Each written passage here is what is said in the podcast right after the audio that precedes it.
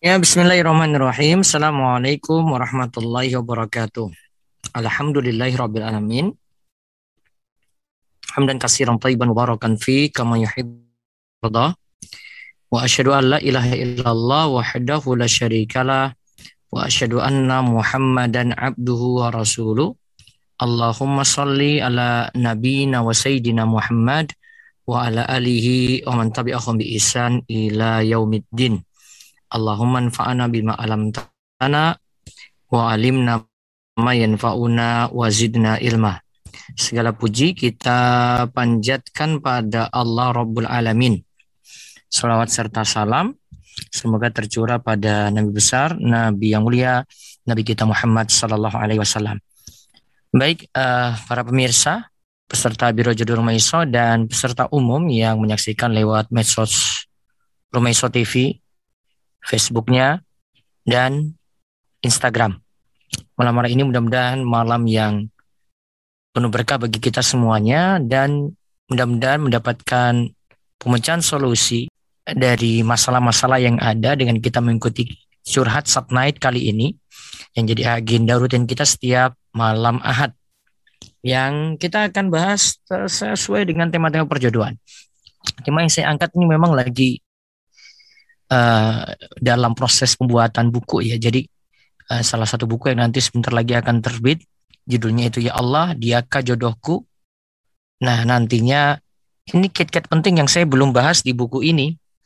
Nah, mungkin buku ini juga harus dimiliki nih ya dengan segera oleh para peserta sekalian, para jamaah sekalian. Sudah punya buku ini belum?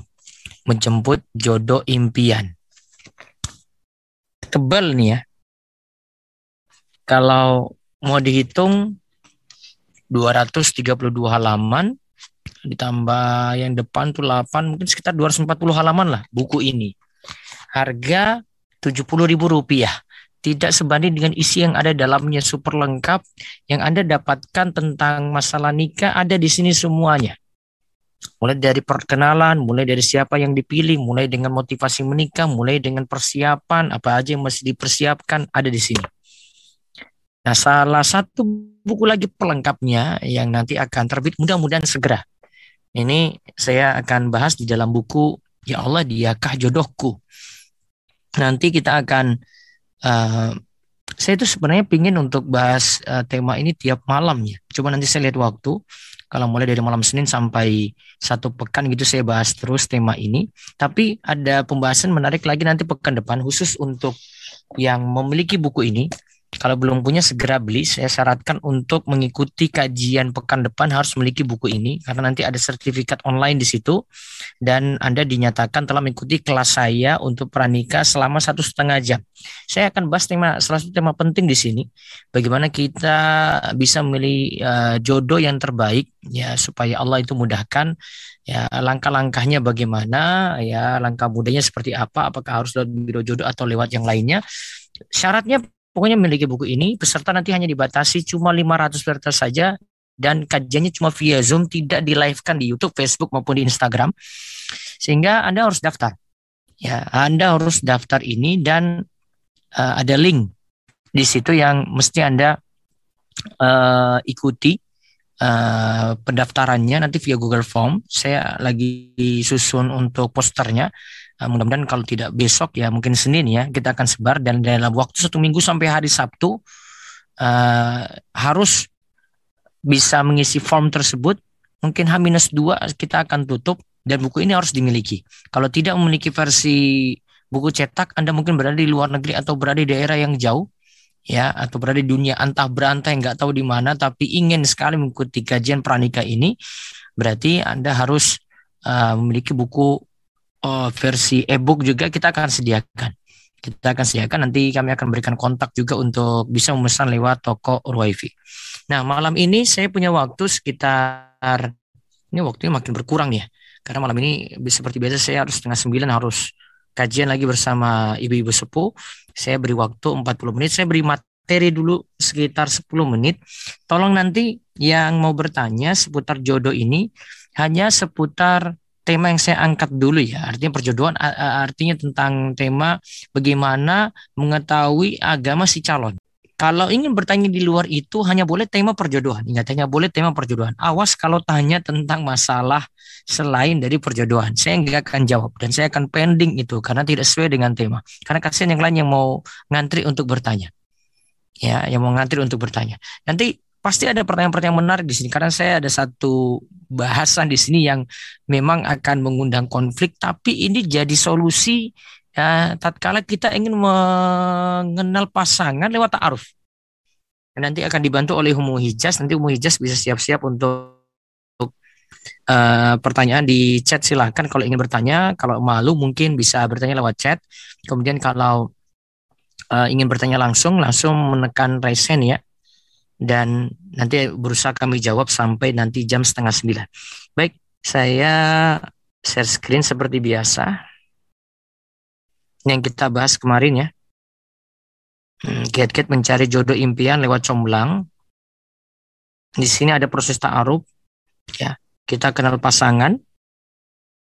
Ta'aruf ini lebih cepat, lebih baik, jangan terlalu lama. Satu bahasan yang kita angkat dari proses ta'aruf ini adalah proses ta'aruf itu adalah mengenal calon pasangan secara garis besar ya.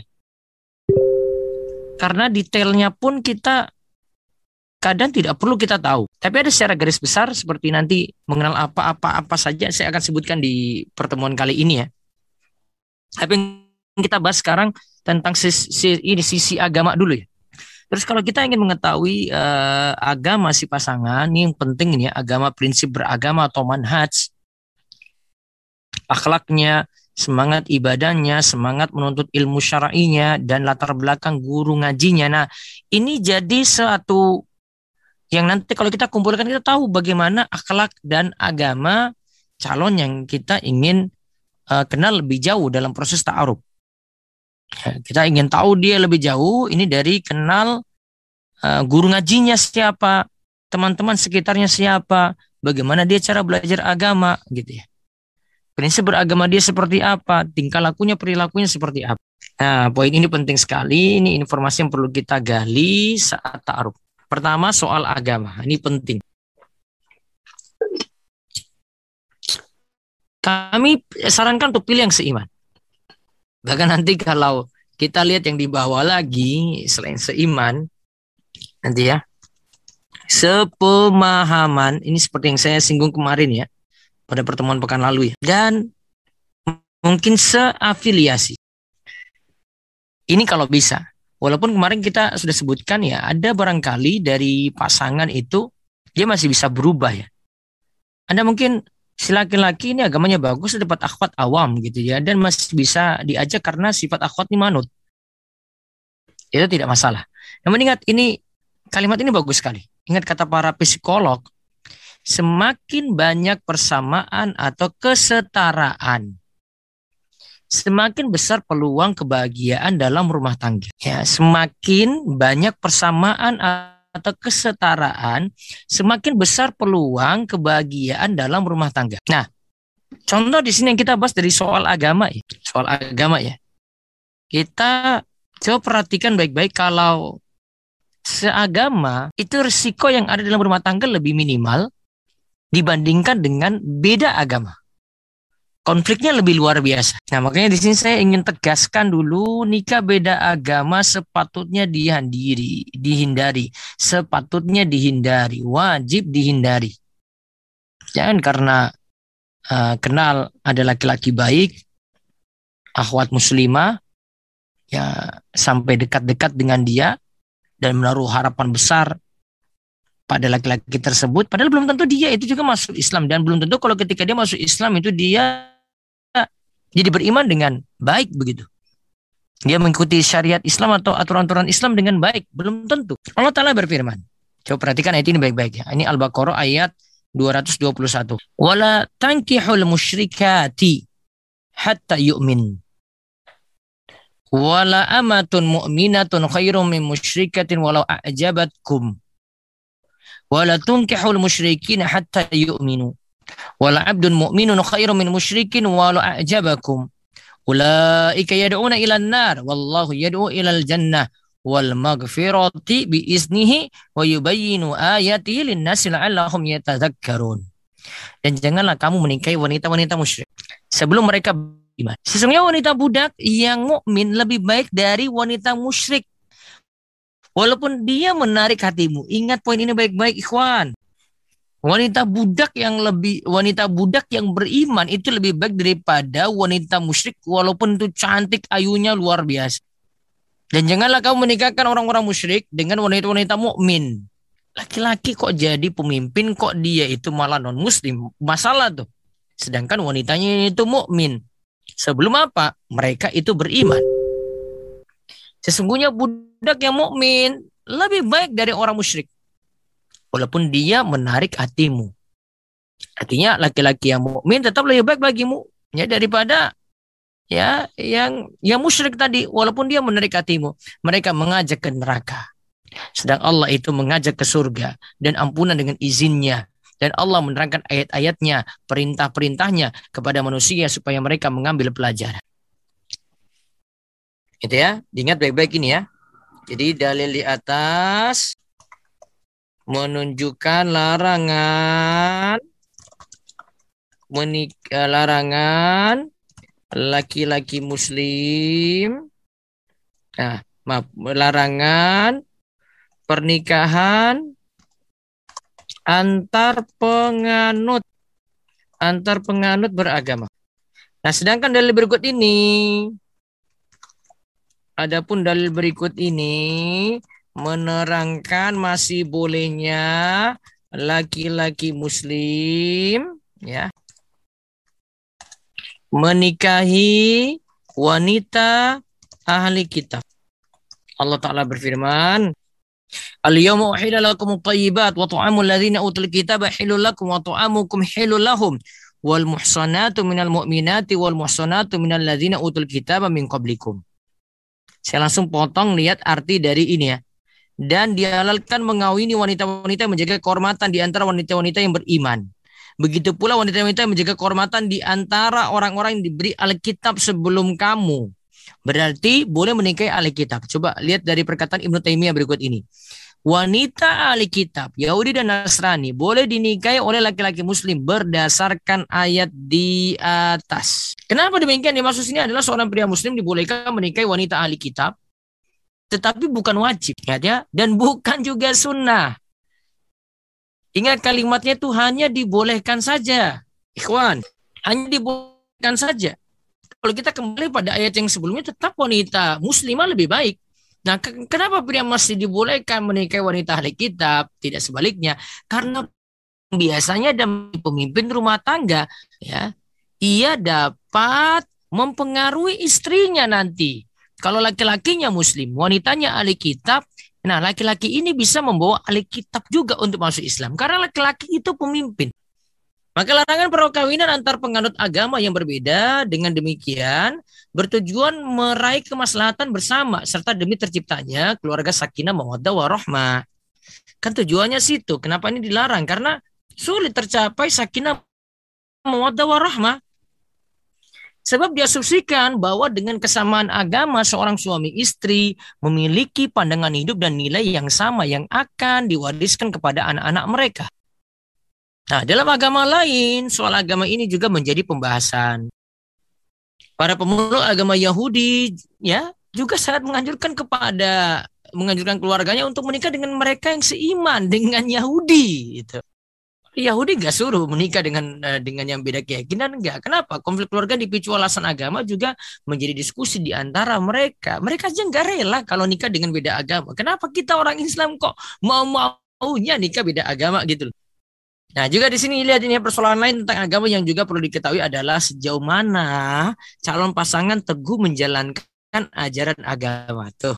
Jawaban atas pertanyaan ini tentu memerlukan penelitian dan pengamatan agak lama Nah, seorang dapat mengetahui hal ini melalui orang lain yang kenal baik dengan calon atau meneliti ke eh, kumpulan pergaulan si calon. Nah, keteguhan seorang dalam beragama sering kali menjadi cermin keteguhan dalam hidup. Jadi orang yang baik agamanya, baik pemahaman dan prakteknya ya, seharusnya baik juga perilakunya. Nah, biasanya terwujudnya seperti itu. Nah, ini nih pembahasan penting ini. Saat ini calon juga perlu mengetahui afiliasi keagamaan calon pasangan dan keluarganya. Apa sih organisasi yang diikuti dan eh, diikutinya dan keluarganya? Nah, jawaban gampangnya itu langsung aja kita menjurus ke apakah NU, apakah Persis, apakah Muhammadiyah, apakah Salafi, apakah Ikhwani, apakah LDI, apakah MTA atau lainnya. Afiliasi terhadap organisasi tertentu diasumsikan juga berpengaruh pada pola pikir dan sikap keagamaan. Terlihat ya sikap keagamaan. Kadang ini coba lihat di sini ya, NU dan Muhammadiyah yang kita ketahui sendiri ya, meski sama-sama Islam memiliki sejumlah perbedaan dalam masalah furo yang tak jarang memancing perdebatan dalam kehidupan sehari-hari. Ya masalah-masalah kecil saja. Ada ada yang sampai sekarang ya nggak bisa bisa selesai juga tetap masih tetap terjadi perselisihan. Ada yang bolehkan uh, kunut ada yang menganjurkan kunut ada yang tidak itu kunut subuh. Jadi semakin tadi ya kita kembali ke perkataan para psikolog tadi ada kesamaan itu ditemukan itu lebih baik maka faktor persamaan agama ini sangat penting bagi stabilitas rumah tangga. Perbedaan agama dalam satu keluarga dapat menimbulkan dampak yang merugikan yang pada gilirannya dapat mengakibatkan disfungsi pernikahan. Artinya tujuan pernikahan tidak dicapai secara normal. Jadi perbedaan antara ayah dan ibu akan membingungkan anak dalam hal memilih agamanya kelak. Ini kalau sampai beda muslim non muslim ya. Bahkan bisa terjadi anak tidak mengikuti agama dari salah satu orang tuanya. Bisa jadi.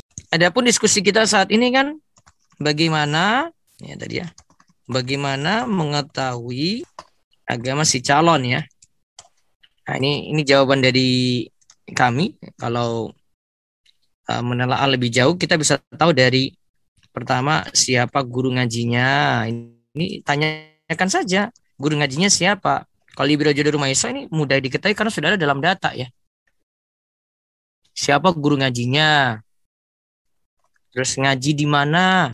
Lalu eh, teman-teman uh, berkumpulnya siapa? Nanti akan ketahuan juga nih, berpengaruh ya. Tadi afiliasinya ke mana? Ya, ini juga ketahuan nanti nih. Bisa lihat karakter dan tingkah laku karakter akhlak dan tingkah laku. Kalau mungkin uh, si ikhwan atau akhwat yang lebih maju ya dari sisi agama biasa lebih diketahui kalau kita tahu dia punya kemampuan bahasa Arab atau tidak. Ya jelas kalau sudah punya kemampuan bahasa Arab berarti sudah bisa baca Al-Quran dengan baik. Ya. Dan kalau ini kemampuan bahasa Arab ini lebih cenderung uh, memiliki kualitas agama yang lebih baik. Ini so pasti ini ya. Itu. Gimana mengetahui agama si calonnya dari sini? Siapa guru ngajinya? Ustadznya siapa sih? Ngaji di mana? Teman-teman berkumpulnya siapa? Afiliasinya ke mana? Karakter akhlak dan tingkah lakunya gimana? Kemampuan bahasa Arab bisa juga uh, berapa frekuensi mengikuti kajian? Jadi berapa kali meng mengikuti pengajian setiap pekan gitu jika pengaruh. Mungkin karena kesibukan kantor, kesibukan urusan dunia, dia tidak banyak dibandingkan yang lain. Nah, kemudian nanti kita mungkin di kesempatan yang lain saya bahas ini ya. Saya coba cek jadwal kalau saya bisa bahas satu hari satu itu lebih bagus ini. Bagaimana mengetahui ta'aruf juga itu penting tahu keluarga, pendirian dalam ekonomi, ya kemandirian dalam ekonomi. Bisa juga kita ta'aruf itu ketahui karakter pasangan. Ya kalau di biodata Biro jodoh rumah Isa itu sudah ada itu dia sifatnya gimana, egois, sering marah, sering ini gitu ya. Kelima usianya, ya usia juga mempengaruhi karakter nantinya ya dan sikap sampai pada kondisi fisiknya seperti apa. Artinya yang dari agama sampai ke enam ini ya sebaiknya diketahui detail gitu. Tidak secara uh, ada yang belum jelas saya tanyakan biar nanti tidak menyesal ketika mau berumah tangga begitu ya. Mendingan mengetahui dari awal. Wallahu alam. Jadi kesimpulannya ini tadi ya yang dengan tema kita mengetahui agama si calon. Bisa perhatikan di sini dan kalau memang kita uh, kenalnya langsung lewat biro jodoh atau ada yang jadi perantara untuk kita ya tanyakan tanyakan aja seputar hal ini ya. Ini ada berapa poin ini? Tujuh ya. Siapa guru ngaji? Ngaji di mana? Teman-teman berkumpulnya siapa? Afiliasinya ke mana? Tadi afiliasi ke NU Muhammadiyah atau uh, Ikhwani, Salafi gitu ya. Terus karakter, akhlak dan tingkah laku ini bisa lihat dari penilaian teman ya, menjadi penilaian teman. Teman atau orang terdekat. Bisa jadi juga guru ngajinya gitu ya. Ustadznya gitu. Terus kemampuan bahasa Arab itu lebih cenderung memiliki kualitas agama lebih baik uh, sampai pada berapa kali mengikuti pengajian setiap pekannya. Baik, kami ingatkan nanti agenda pekan depan ya, kita akan bahas uh, kelas biro jodoh secara khusus dengan pembahasan kelas pranikah satu setengah jam. Saya akan bahas kiat-kiatnya secara singkat dan nanti bisa tanya jawab juga lebih detail untuk pekan depan. Yang kali ini saya beri waktu sekitar 20 menit untuk bertanya. Monggo kalau mau bisa resen. Bang Mas ada yang di ini Umu Hijaz di chat ada? Di chat ada Ustadz. Oh iya baca dulu baru nanti saya yeah. lihat ada di YouTube. Ya silakan. Izin bertanya saat ini saya sedang ta'aruf di luar BJR. Selama ta'aruf, Ikhwan tidak menanyakan Ana atau tidak menggali informasi mengenai Ana dikarenakan Ikhwan tersebut dari pengalaman ta'aruf sebelumnya yang banyak nanya orang tuanya. Sikap Ana sebaiknya bagaimana? tetap dilanjutkan untuk taruf atau tidak soalnya saya ini taruf online dengan posisi Ikhwan yang jauh beda pulau. Kalau menunggu lanjut nador dan ta'aruf bersamaan Ikhwan tersebut biasanya Januari tahun depan. Coba kalau kayak gini kayak ini ya masih menggantung satu. Terus yang kedua, kalau sepengalaman saya kalau dengar dari Bunda Liski sih uh, nggak berhenti dengan uh, diam begitu saya tidak banyak nanya ya, karena resiko ya kalau ta'aruf ya ta'aruf itu makin sedikit yang kita ketahui uh, tanpa ada info yang jelas dan banyak itu bisa fatal nantinya mungkin saya perlu ingatkan coba uh, di sini ya saya kasih peringatan di sini ingat ya nih kawan akhwat Ingat ini proses ta'aruf soalnya, bukan proses pacaran ya. Kita cuma bisa ketahui dari data, dari kita kenal ya. Jadi kalau proses ta'aruf, itu ingat proses ta'aruf. Jadi makin uh, banyak data kita peroleh, data diperoleh tentang pas calon pasangan, ini makin lebih baik ya. Artinya jangan sampai jual beli seperti jual beli kucing dalam karung gitu. Ini makin lebih baik. Jadi tidak menimbulkan masalah ke depan. Ingat itu ya. Makin sedikit, makin sedikit takutnya nanti ada apa-apa. Walaupun mungkin ada yang cuma kenal sedikit saja, ya bismillah dia lanjut gitu ya. Tapi kalau masih bisa kita kenal banyak lebih baik gitu. Karena ingat ini proses ta'aruf itu bukan kita kenal dengan tetangga dekat ya. Kalau tetangga dekat sudah kita tahu oh dari kecilnya gini, oh sifatnya kayak gini gini gini tahu. Ini bisa jadi orang Jogja kenalnya dengan orang Kalimantan bisa, beda pulau bisa gitu.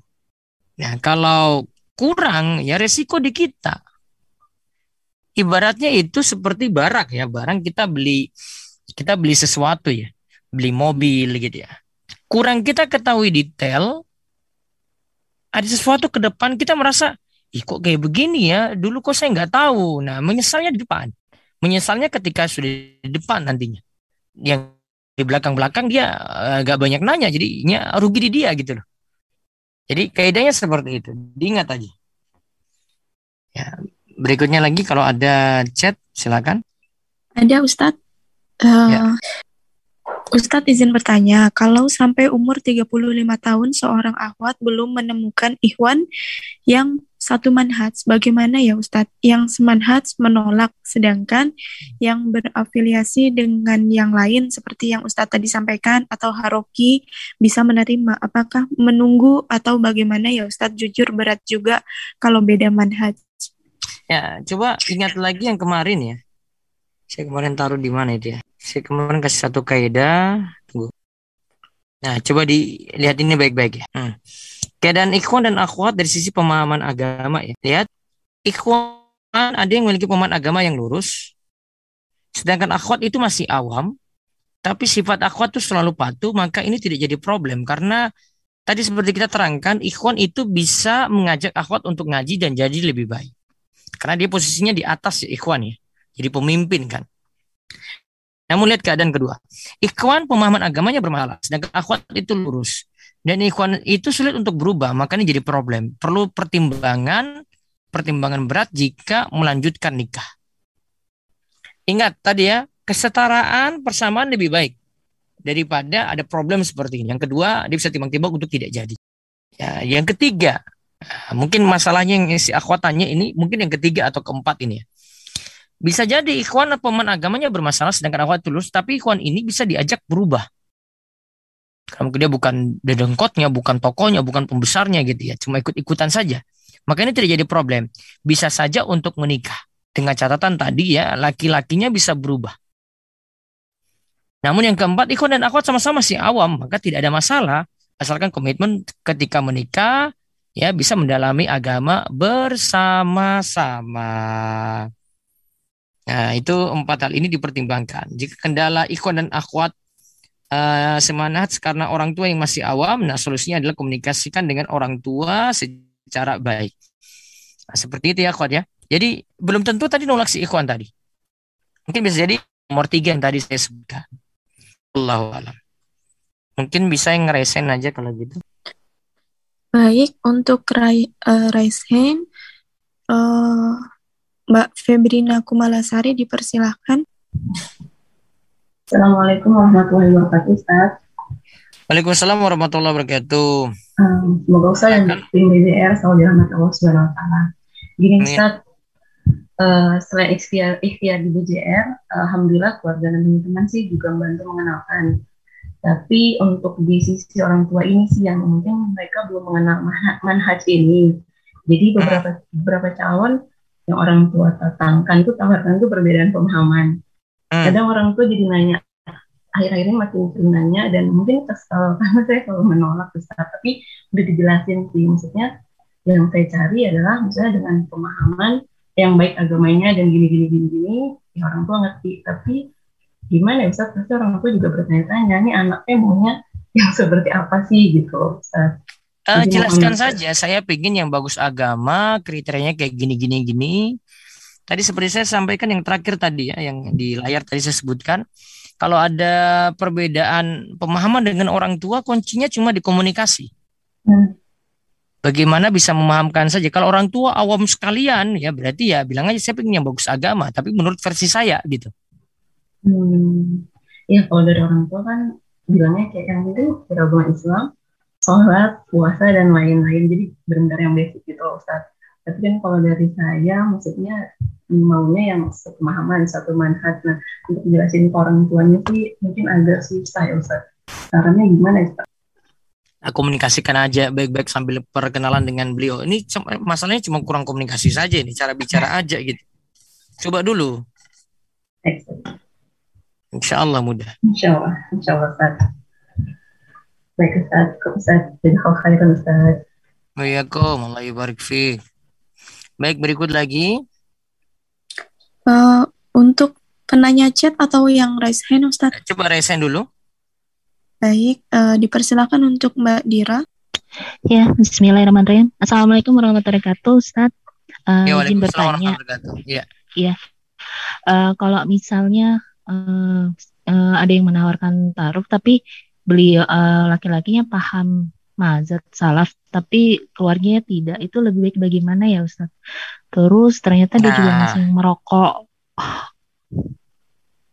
Hmm, masih okay. merokok. Aku ngaji karena saya pernah enggak itu kayak gitu ya. Hmm. Ya, jadi gimana ya? ragukan dia ngaji nggak benar ya. Hmm. Kalau mungkin lebih ada yang baik. lain lebih baik ya. Kalau sudah masalah rokok, rokok kayaknya saya kurang serak ya dia. Agak sulit dikompromikan ya kalau rokok. Hmm. Jadi lebih baik sabar dulu aja ya. Cari yang lagi yang lain. Oh ya. Uh, sekiranya kalau misalnya oh ya satu lagi kalau sekiranya uh, saya kan ikut biro jodoh ini dari bulan apa ya uh, kan berarti ini gelombang kedua untuk apakah saya mendaftar lagi apa bagaimana ya Ustaz? karena sampai saat ini oh, saya yang... juga belum ditawarin dari rumah iso Iya, mungkin jadi ada beberapa sebab kenapa belum ditawarin ya. Kriterianya coba dilihat lagi Mbak Dira. Oh iya. Terus ya, nanti ya, hubungi ya, admin kan... lagi. Nanti. Oh, mbak. Hmm. Baik, baik. Oh, ada jadi saya yang, yang berat nggak yang mungkin agak sulit dipenuhi? Uh, kebetulan saya udah pernah menikah, terus saya S2, nah, saya itu mungkin dosen. kendalanya itu iya. di situ. Iya. Nah, agak berat ini sudah. Coba nanti iya. hubungi Umu Hijaz atau nanti yang admin yang lainnya ya untuk ditanyakan oh, baik. ya. Baik, baik. Ya, makasih Ustaz. Ya. Jazakallah khair. Assalamualaikum. Assalamualaikum. Baik, sebentar ini ada yang tanya lewat YouTube dulu ya, sebentar. Um, oh ya, ada tanda, tadi tanya tentang cara memiliki buku ya. Nanti bisa di marketplace bisa untuk memiliki buku menjemput jodoh impian ya. Ini di marketplace boleh, eh, di Rumah Store official, di Tokopedia ada, Shopee ada, atau langsung ke nomor WhatsApp di 0852 00 171 222 gitu ya. Saya masih single dan belum pernah berproses sebelumnya. Kemudian ada ikhwan yang bertanya kepada teman saya tentang saya dan meminta CV saya. Mohon nasihatnya Ustadz. Ya kalau memang uh, sudah siap menikah ya nggak apa-apa diterima saja terus ajukan uh, eh, CV tadi kepada si ikhwan gitu ya. Lewat perantara lebih baik. Apa Ustaz tadi disebutkan tanya seberapa sering datang ke kajian kalau saat pandemi seperti ini Kan kajiannya online. Apakah kajian online yang dimaksud? Iya, kajian online-nya ya. Dia aktif atau tidak di kajian online. Gitu tanyakan aja. Ustadz, anak anak saya ikhwan usia 28 tahun. Belum menikah. Anaknya pendiam, jadi kurang bisa bergaul. Bagaimana solusinya? Nah, salah satu solusi untuk uh, untuk kiat-kiat mendapatkan jodoh ya. Kemarin saya sudah sebutkan di beberapa pertemuan yang lalu di satnai satnai sebelumnya. Baiknya perluas jaringan. Jadi uh, penampilan diperbaiki, terus perluas jaringan lagi gitu loh. Di samping kita doa, memperbaiki diri, ya di samping memperbaiki diri, ya kemudian uh, doa, uh, penampilan, kemudian tadi yang saya sebut luas uh, perluas perjaringan ya, uh, uh, perluas jaringan ya jadi bisa jadi daftar di Biro Jodoh atau ada kenalan lain atau di pengajian lain yang dikenalkan seperti itu. Walaupun pendiam, coba ada pihak lain yang bantu untuk mengusahakan supaya bisa dijodohkan. Baik, berikutnya lagi. Bisa chat dulu, Ummu Hijaz.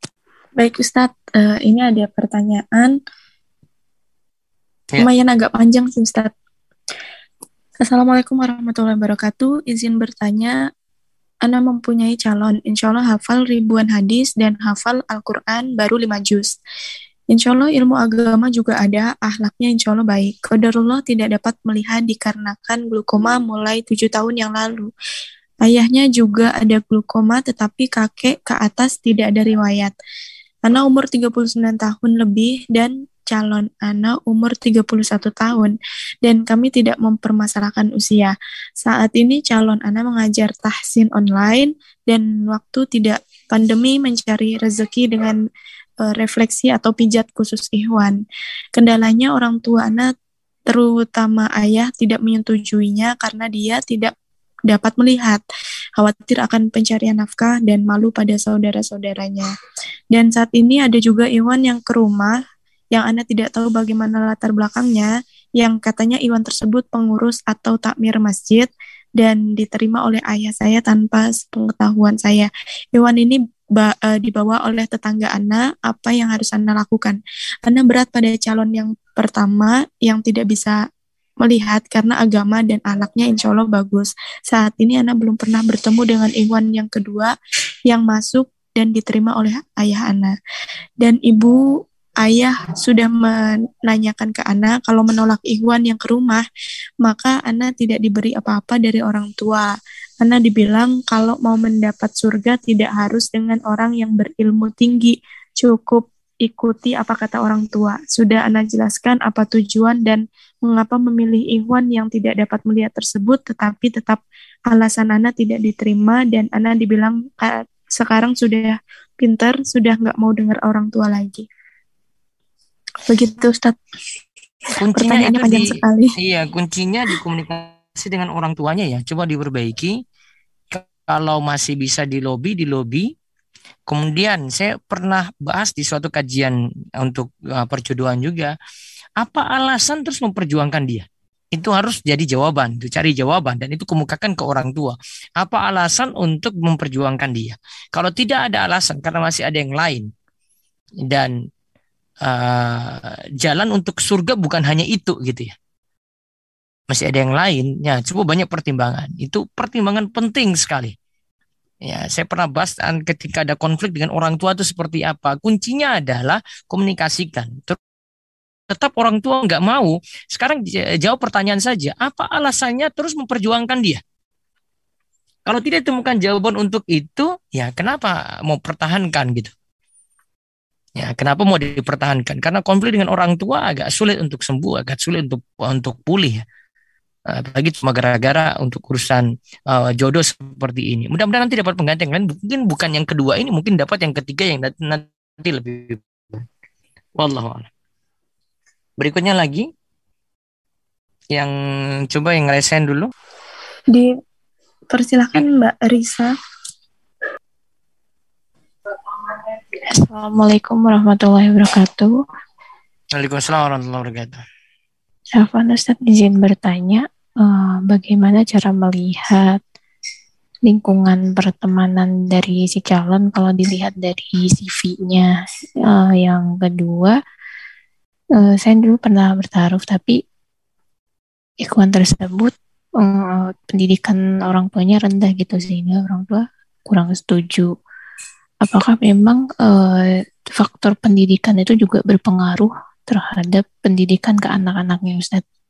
Syukran jazakallah. Itu cuma pendidikan dari orang tuanya si calon kan, bukan dari si calonnya kan? Nah, Ustaz. Nah, itu mungkin eh, cuma masalah di orang tua sendiri gitu, Mbak. Kalau bisa dilobi ke orang tua sendiri harus kasih alasan yang logis gitu ke orang tua gitu. Hmm. Karena itu cuma masalah komunikasi ke orang tua saja. Terus kalau yang pertama tadi? Ini Ustadz cara melihat lingkungan pertemanan hmm. dari si calon Ustadz.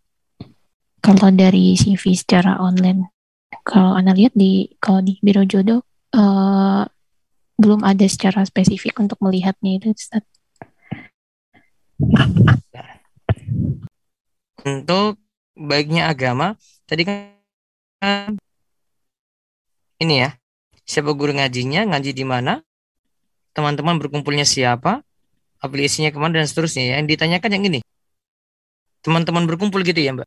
Halo, halo, sinyal saya yang error atau di sana? Halo. Sepertinya memang tidak ada jawaban Ustadz. Afan Ustadz tadi nggak bisa di unmute. ah. Iya, yang itu Ustadz. Ini jangan dilihat satu ini saja, Mbak. Lihat semuanya ya.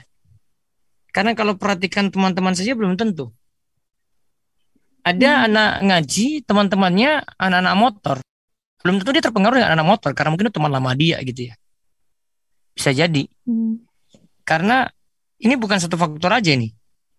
Walaupun teman berpengaruh, mungkin kalau dia misalnya anak motor ya, akhirnya anak motornya berubah, pindah haluan ke anak-anak motor yang ngaji, bisa, bisa diketahui dari situ. Makanya saya bilang jangan satu ini saja fokus, yang lainnya juga ini. Teman-teman berkumpul itu bisa jadi karena hobi, uh, karena sama-sama sering kumpul dalam pengajian, uh, karena dulu mungkin teman bermain dari dulu bisa. Biasanya itu karena hobi yang sama gitu ya, hobi yang sama sehingga mau berkumpul bareng. Itu di antara faktornya ya. Namun perhatikan ini semua. Gitu ya. Baik Ustaz, jazakallahu khairan. Iya kok. Uh, baik, mungkin nanti pekan depan kita akan lebih panjang. Saya cukupkan dulu untuk saat ini karena saya ada kajian lagi dan saya beritahu nanti satu setengah jam itu dari setengah delapan kita hanya buka via zoom saja saya tidak buka ke yang lainnya ya tidak di YouTube maupun medsos yang lainnya cuma zoom jadi benar-benar privasi saya coba batasi 500 ya kalau itu close ya tapi anda harus daftar dan biar tahu nanti ada zoom untuk uh, kajian pranikah pekan depan. Nanti insya Allah akan dapat sertifikat online di situ. Adapun saat ini sebenarnya sudah buka untuk pendaftaran biro jodoh. Sekarang bisa buka di website romeso.com terus klik di bagian biro jodoh, ikuti langkah-langkahnya sampai nanti ada cara pembayarannya. Uh, bisa ikuti itu sampai awal November ya sekitar tanggal 4 kalau tidak salah pendaftaran tersebut sekarang bisa daftar dan nanti tunggu info kami akan sebar juga bagaimana cara daftarnya tadi ya. Dan pekan depan sekali lagi ada kajian pranika Uh, siapa tahu juga nanti di antara eh, hari-hari uh, yang ada saya kasih kajian khusus untuk masalah tadi ya. Ada tadi masalah keluarga dan yang lainnya saya akan bantu untuk memecahkan masalah-masalah ini. Saya kaji dulu. Ada keluarga, kementerian dalam ekonomi, karakter pasangan, usia, kondisi fisik nanti kita bahas sendiri pada pertemuan berikutnya. Kita cukupkan kita tutup dengan doa kafaratul majelis. Subhanakallahumma bihamdik, Assalamualaikum warahmatullahi